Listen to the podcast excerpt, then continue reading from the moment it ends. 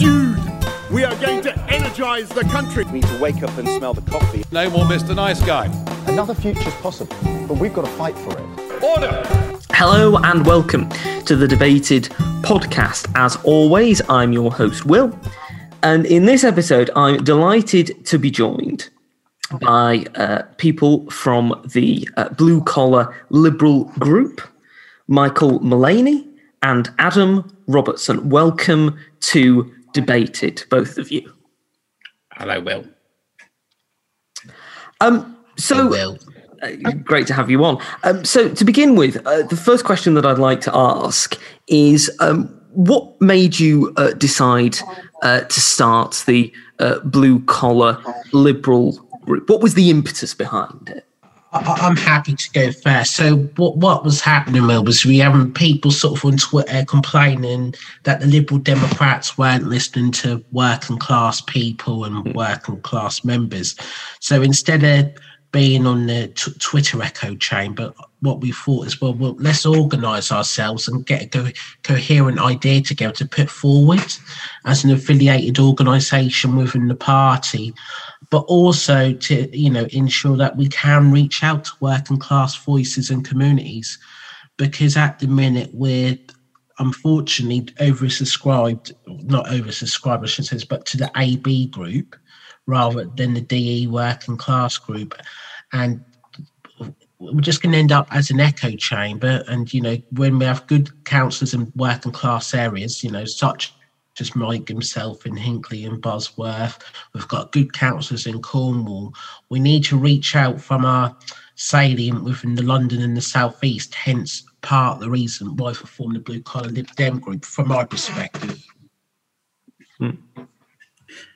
So I believe that the Liberal Democrats need a broad appeal to people across all different areas and all different social groups if we're going to be a successful national party.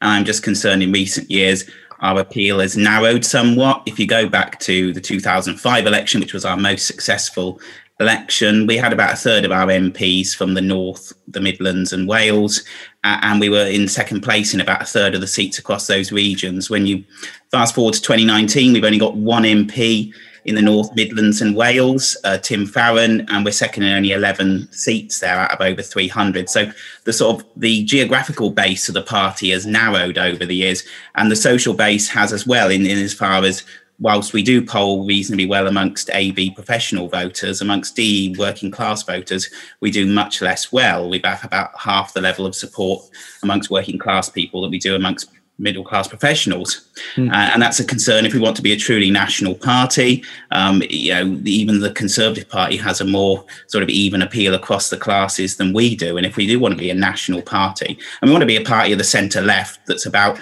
enabling people and communities to get on in life and to have a reasonable standard of living uh, and to achieve what they want to achieve, then we need to have a broad appeal, and that means appealing to working class communities and expanding our support amongst working class as well as middle class people. Now, touching on the point of the um, 2005 general election, quite a lot of people reflecting on that election may uh, be surprised about uh, what you just said regarding um, the amount of representation the Lib Dems had in northern seats, because for a lot of people, that election, uh, the increase in Lib Dem vote may be uh, seen to be linked more to uh, voting against the Iraq War and perhaps more liberal members of uh, the Labour Party uh, voting against Labour uh, because they disagreed with the party's position on the Iraq War. I, I mean, how true do you think that is, and to what extent do you think that? That perhaps uh, muddies the water as to why people were voting for the Liberal Democrats in 2005. I, I think the, the Iraq War was a big issue in that election, but we also had a big set of policies on, on big ticket issues to do with you know health and social care. We were going into that election on free care for elderly people on education or see you know the tuition fees issue on you know fairer taxes. Uh, we wanted to um, abolish the council tax because it was unfair tax. So there were a lot of policies that were very much geared towards delivering on health education um, the economy, all the sort of big ticket issues that people are concerned about. And whilst we did win, you know, a lot of sort of university type seats, the Leeds Northwest, the Manchester Withingtons, we had MPs in places like Chesterfield, which is, you know, a traditionally working class town. Um, so, so we, we, we, we have support sort of uh, across the board and we were winning rural and urban seats. You know, we had all five seats in Cornwall. And Cornwall is, in terms of income, is a very low income area. It's an area where Labour have never really broken into, apart from Falmouth, which they, have occasionally won. Um, but we have all the seats in Cornwall, and we have none there now. And that is an area where, you know, in rural small town seats where Labour haven't managed to break through, we were often the alternative to the Conservatives, and we've sort of gone back in a lot of those seats, and we need to be going back into those areas, the North Cornwalls, the North Devons, the Yeovils, and you know challenging the Conservatives again if we're going to get the Conservative government out. Yeah, yeah, I completely agree with Michael, 110 percent there. Um, looking at the situation in Cornwall, it is, to be honest, pretty dire. Um, as Michael alluded to, we had all five or six seats there now we you know we we may even go backwards in terms of the council. But if you look at our situation in wales with you know we've only got one Senedd seat whereas in 2005 uh, we had six Senedd seats and four westminster seats. Um, now we're potentially looking at zero. I hope that's not the case. I hope uh, william powell hangs on to kirsty williams' seat. Uh, but it is a concern what what is happening we need to reach out to those um, working class voters with an appeal what attracts them to the Liberal Democrats. Um, we sort of need to, as uh, Ed Maxfield said, who was Norman Lamb's former organiser, we need to think more of Trunch, one of his villages in his county council ward, rather than Twitter. Mm. Um, now, on the subject of work, of um, reaching out to working class voters, some people might um, uh, think of the the phrase reaching out to working class voters as perhaps treating working class people as a overly homogenous group. Um, are there particular um, parts of the, the working class that you're thinking of in terms of reaching out to? And if so, what are those particular um, parts? Are you thinking of particular uh, professions, particular areas? What, what precisely are you thinking of? Well, in terms of the places where we've we've won before. We've elected many councillors in, in you know, working class communities. In rural small town areas, we've often been the alternative to the Conservatives and have been the party that many of the people who you know were struggling, who do depend on public services, voted for. And I think that as a party in recent years, we perhaps become too concentrating on issues like Europe, for example, which we you know we talked about a lot at the last general election, and perhaps not enough about the bread and butter issues to do with health, education, employment, transport, the issues that really matter in people's day to day lives. And I think also, if you want to win people's support over people who are struggling, you need to demonstrate that you really care about these issues. And I think if you saw Liberal Democrats talking about Europe in the past, they talk with real passion, real fire. You could see that they they really cared about that issue. Well, I think we need to do exactly the same on health services. You know, we need to be seen as Liberal Democrats that we want every town and every community to have high quality health services. We want everyone to have the best quality education opportunities. We want to see improved transport links and transport services. You know, rural bus services improved, train links improved in all parts of the country, and employment as well, where we've got a big issue now 3 million people excluded from all government support who need help, as well as you know making sure things like the furlough scheme goes on as long as it needs to. So we really need to be seen to be talking about the issues that people really care about in their everyday lives. Because if we're not seen to be caring about issues that people are concerned about in their everyday lives, why, why should people consider voting for us? So we really have to just show that we're concerned about things that matter to people's everyday lives, particularly those people who are struggling and who need support. Yeah, I again completely 110% agree with Michael there. Um, what we need to get back to is community politics, listening to people's concerns on the doorsteps. Um, I've been out tonight in my patch I'm standing in, and it's listening to them on issues like dog mess, your rural bus services, as Michael's alluded to, um, the NHS because people are concerned about that. People feel we've sort of lost that, and, and, and it's a shame really because the, the grassroots Liberal Democrats haven't. I think there's a sense that the people at the top of the party, whether it's misconstrued or not, were sort of banging on about Europe to take a phrase from David Cameron. And I think to a point that was right. And we and it, we came across as sneering to people who voted leave or had leave instincts, whereas the majority of people who voted leave were concerned about the about the reasons Michael just outlined about the NHS, the economic situation. Um, uh, is their son or daughter going to get a job? And they and they felt we weren't listened to, that, and they felt Europe was a way out, rightly or wrongly. But we have to now get on the causes of Brexit rather than saying saying to these people you're all wrong. So hopefully we can start doing that now and sort of turn the page. Not to say we're still not a pro-European party, but we've got to listen to why people voted that way and um, sorry, uh, uh, react to their concerns. Hmm.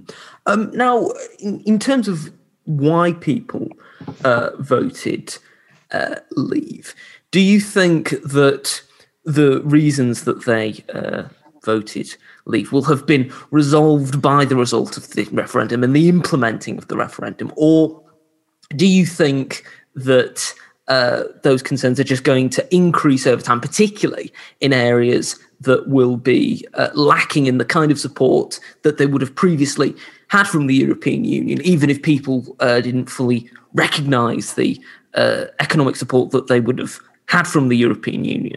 There's still a lot of work that needs to be done to sort of, you know, level up the country and, and, and bring about fairness in the country. I mean, as well as being involved in, in the blue collar group, I'm also chairman of the Lib Dems for the Heart of England, which campaigns on issues to do with the Midlands, which is a region that's often left behind. Um, you know, often, you know, things like transport plans that we hope to see go ahead, like electrifying the Midland Main Line, have been delayed. It's a very industrial region, the East and West Midlands, highest proportion of people in manufacturing jobs. There's concerns about the future of manufacturing, particularly post COVID. So there's a lot of serious issues to do with communities which really haven't had the advantages in terms of employment, income, public services, transport links, all these other things which need taking up. And one of the historic things that the Liberal Party was very good at in the past was championing those parts of the country that perhaps felt that they weren't listened to by by London. So mm. you know, we would often have a lot of support. If you look historically at the party in the 50s and 60s, the last places that were still sort of voting Liberal at that time were often the southwest, rural bits of Wales, the Scottish borders and Scottish Highlands, and very often it was basically that those areas felt left behind by government and liberals came in and said we'll, we'll be champions for you. And i think we need to do the same thing in communities across the country now in the midlands the north the wales these other areas where we're struggling uh, as a party. We need to go into those communities and say to people you know liberal democrats care about your services the opportunities that you need um, and we will champion them for you. Yeah, again, once again, I agree, agree with Michael on that. I mean, what's happening is we're seeing a brain drain of our talent moving away from the provincial towns to the big cities. And it's, it's leaving the provincial towns left behind. I live in a coastal town, and it, you, the town centre is dead. There's nothing happening, and we're seeing that throughout provincial towns across the country. And as Liberal Democrats, we need to find an answer to that problem and sort of believe in civic pride. But I think there's a sense within the party that civic pride means sort of a bad form of nationalism, which I don't think is the case. And the fact why people voted leave, I think, is more complex than some of the party like to think. I've heard some members say some people felt because they were racists. Now, I think there was probably a small minority of people who who voted leave who are racist. So I, I don't disagree with that. Mm. But to tar everyone who voted leave as racist was completely wrong. And actually, people voted leave for the sense that they felt that immigration was causing their son or daughter to still be on the minimum wage, which is a fair concern, whether you agree or disagree. Another answer was the NHS. Now, I do think that was kind of, in a way, fabricated. But that they got their answer from a populist person, and we sort of need to sort of address that in the Lib, Lib Dems by affiliate, affiliating these problems and not putting them to one side. Such issues such as the fishing industry, both in Cornwall and in East Anglia and Scotland, and look at how we can improve, you know, people's uh, livelihoods in those industries or offer them alternative industries instead of telling them they were wrong. We're just going to take a quick break to listen to a trailer for the Politics of Sound podcast. When we return, I will continue discussing various issues uh, with the two gents from the blue collar Lib Dem group, including the recent police crime bill that has just passed the House of Commons, uh, the upcoming by election in the Northeast, and many other things as well. We'll be back very shortly. Do you want to see your politicians from a different angle? It's time for the Politics of Sound podcast. I believe that people's record collections can reveal a lot about them, and so every month I invite politicians and political figures to reveal their three all time favourite albums, and in exchange, I want to know all about them and their lives, what they think, and why they think it. So why not join me, Ian Carnegie, my guests, and the house band on the Politics of Sound podcast, out now on Global Player or wherever you get your podcasts.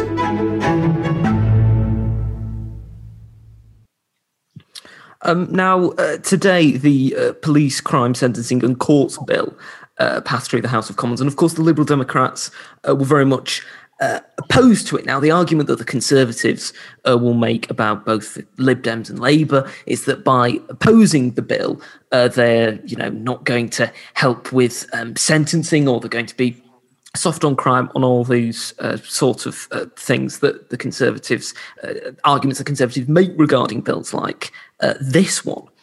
What kind of argument do you think you will make, or, or the Liberal Democrats should be able to make?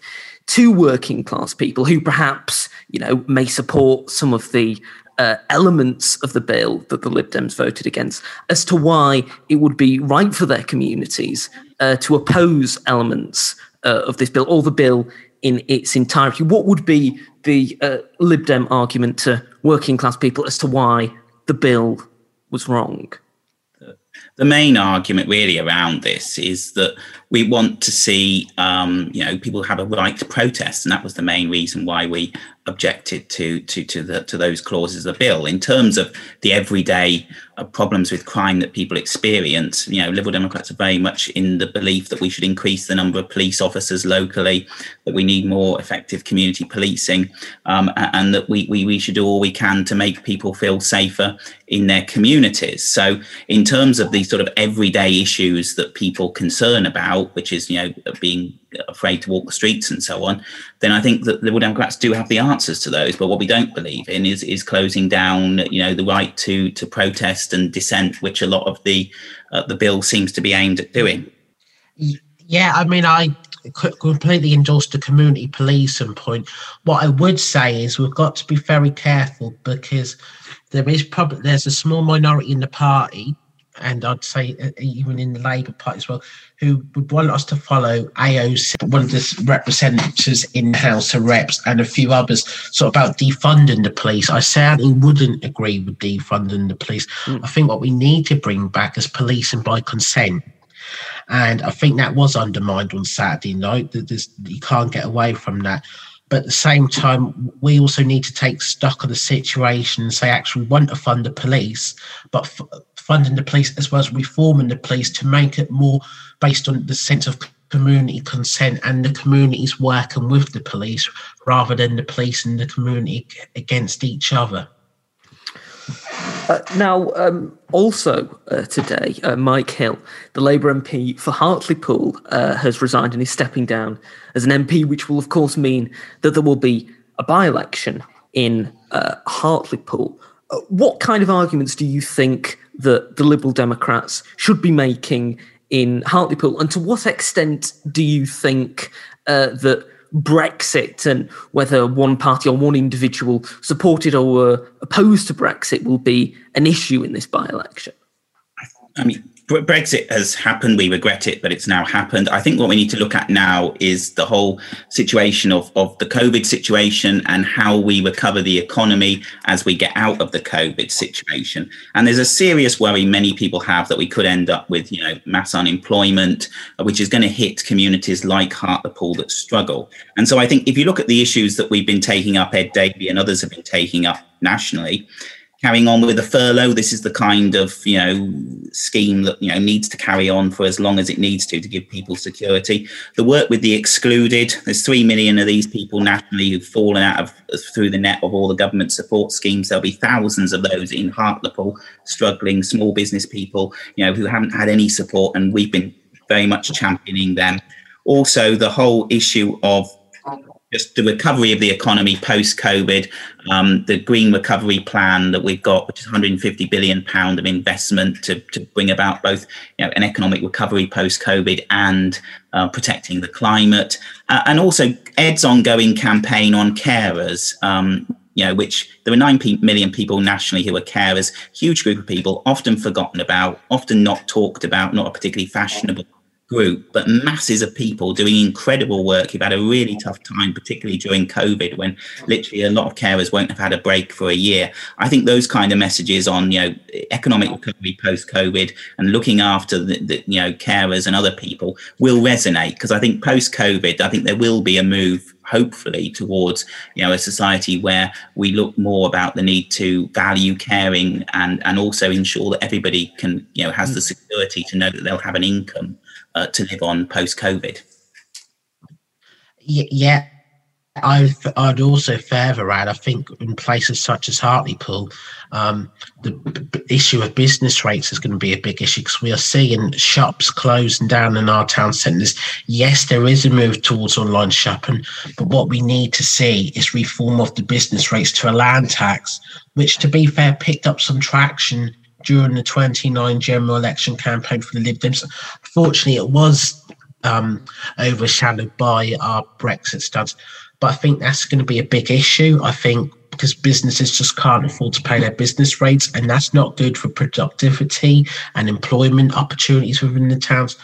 And also, you know, going back to basics, you know, people's bus services and whether they're going to have a job um, post COVID, because at the minute, what you're seeing is a lot of people losing their jobs or going to lose their jobs, as Michael has said, the furlough, and they're going to be on um, zero hours contracts or part time, which isn't, which isn't um, good enough for them to live on. And also, you'll see um, local government being hit.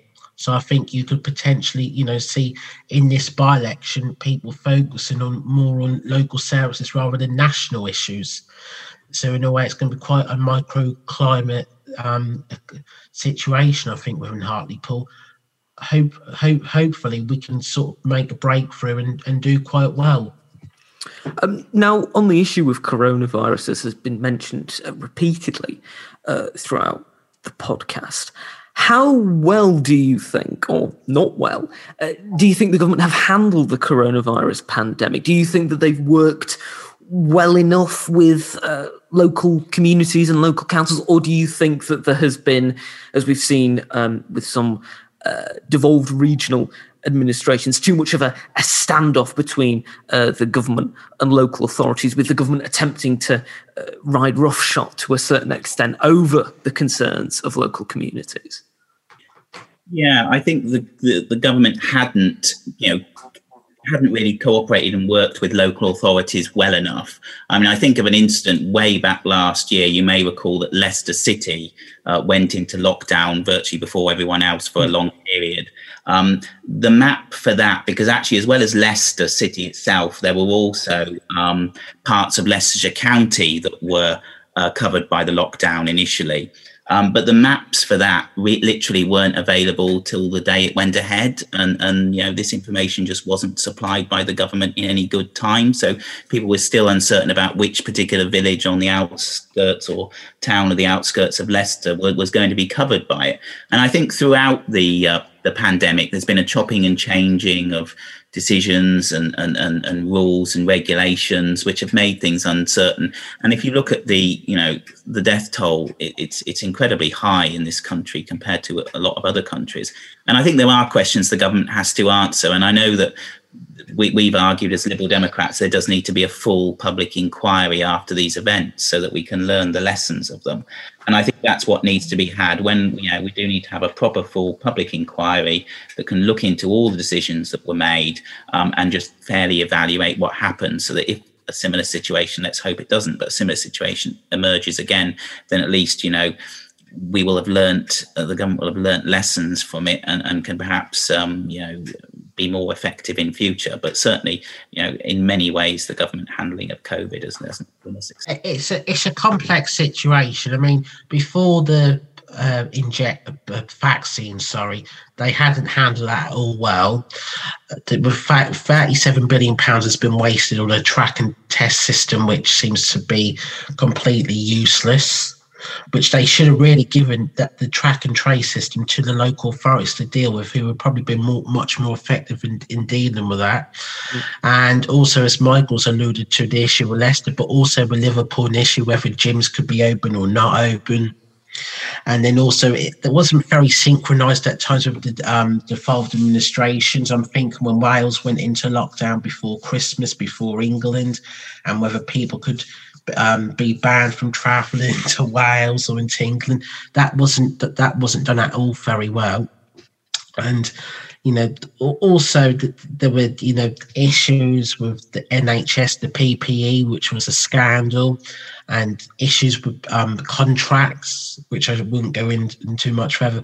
But come the vaccine, people are rewarding the government now, whether rightly or wrongly um, they think the government's responsible. Yes, they've rolled it out quite well, but it's actually the volunteers in the NHS who have been doing that. And you know, the NHS have been treated appall- appallingly. Nurses for for one percent pay rise for what they've done throughout the whole lockdown, the whole coronavirus crisis. That you know, they deserve all our gratitude. The, them, the doctors, the police and the fire service for, for keeping us going, and plus um, local essential services as, as uh. So I think the government has done okay, but certainly definitely room to improve, as Michael said, in terms we need to have a full independent inquiry into why things went wrong. Um, now, looking forward uh, to the next general election, which will take place sometime around uh, 2024 what kind of issues and policies do you think that the Lib Dems have to have in uh, their manifesto and in their arguments going into that election to attract a more working class voters? I think we do need to have, um, you know, firm policies on the everyday big ticket issues that affect people's everyday lives. So the health service and social care, this is a huge issue to do with how we you know fund health and social care going forward. Uh, education, uh, transport. Um, in terms of um, the environment, I say, we've got this 150 billion green coronavirus recovery plan, which is about both ensuring that there are you know green jobs going forward to, to, to help the economy recover post COVID, to give people employment and to protect the climate.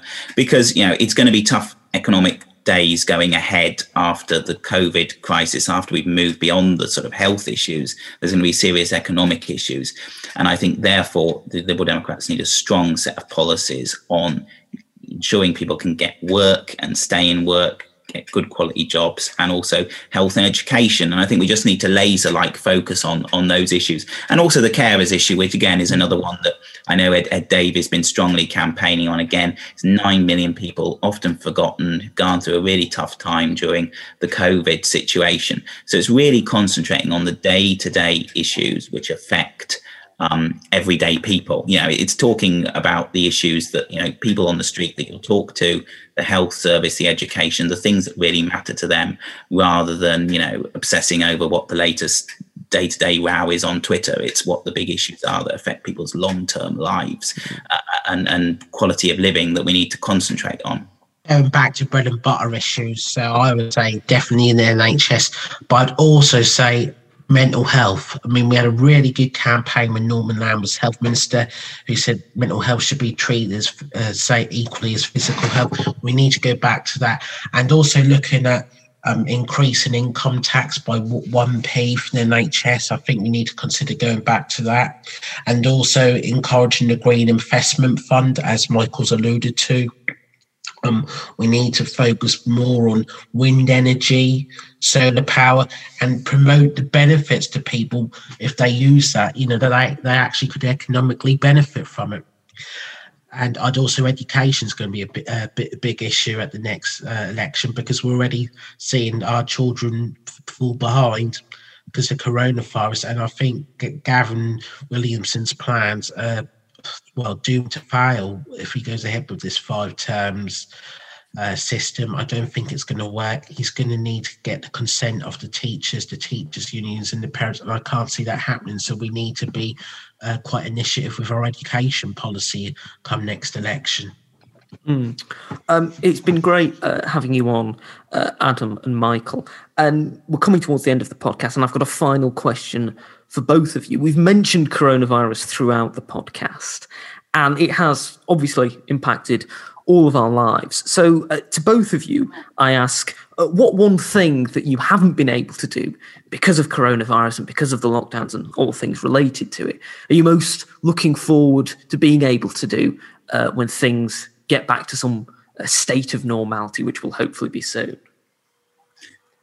There's there's many things. I guess you know being able to meet up again with relatives who who live away from me would would be good, and you know catching up with friends down you know the pub those kind of things. Just the everyday things that we took for granted before covid that have been sort of um, that have been curtailed since. I think those are really the things that i would sort of most look forward to yeah, yeah meeting the, meeting back with my relatives but also getting back into the workplace i've been working from home for a year just to touch base just for you know your own mental well-being mm-hmm. so getting to see your colleagues again. So that's what, in a way, I'm looking forward to, as well as obviously seeing my family again. I uh, completely agree with both of your responses, and I'm sure uh, all of our listeners will do as well. If people want to find out more about uh, the Blue Collar Lib Dem group and more about uh, both of you, uh, where should they go to, to find out more? best thing is if you follow me on Twitter at Mike T Mullaney, usually all the sort of campaigning things that I'm I'm involved in are on there. So if you follow me on there, you you can you can see stuff from my from me. Thank you for listening to this episode of the podcast. If you've enjoyed it, you can subscribe to us on iTunes, Spotify, Podbean, and Amazon Music. You can also follow us on Twitter at Debated Podcast, like us on Facebook, Debated Podcast, and if you'd like to get in touch with us, whether about appearing on an episode of the podcast or commenting on an episode that you've listened to, you can do so at thedebatedpodcast at gmail.com. Thank you for listening. I hope you listen to the next one.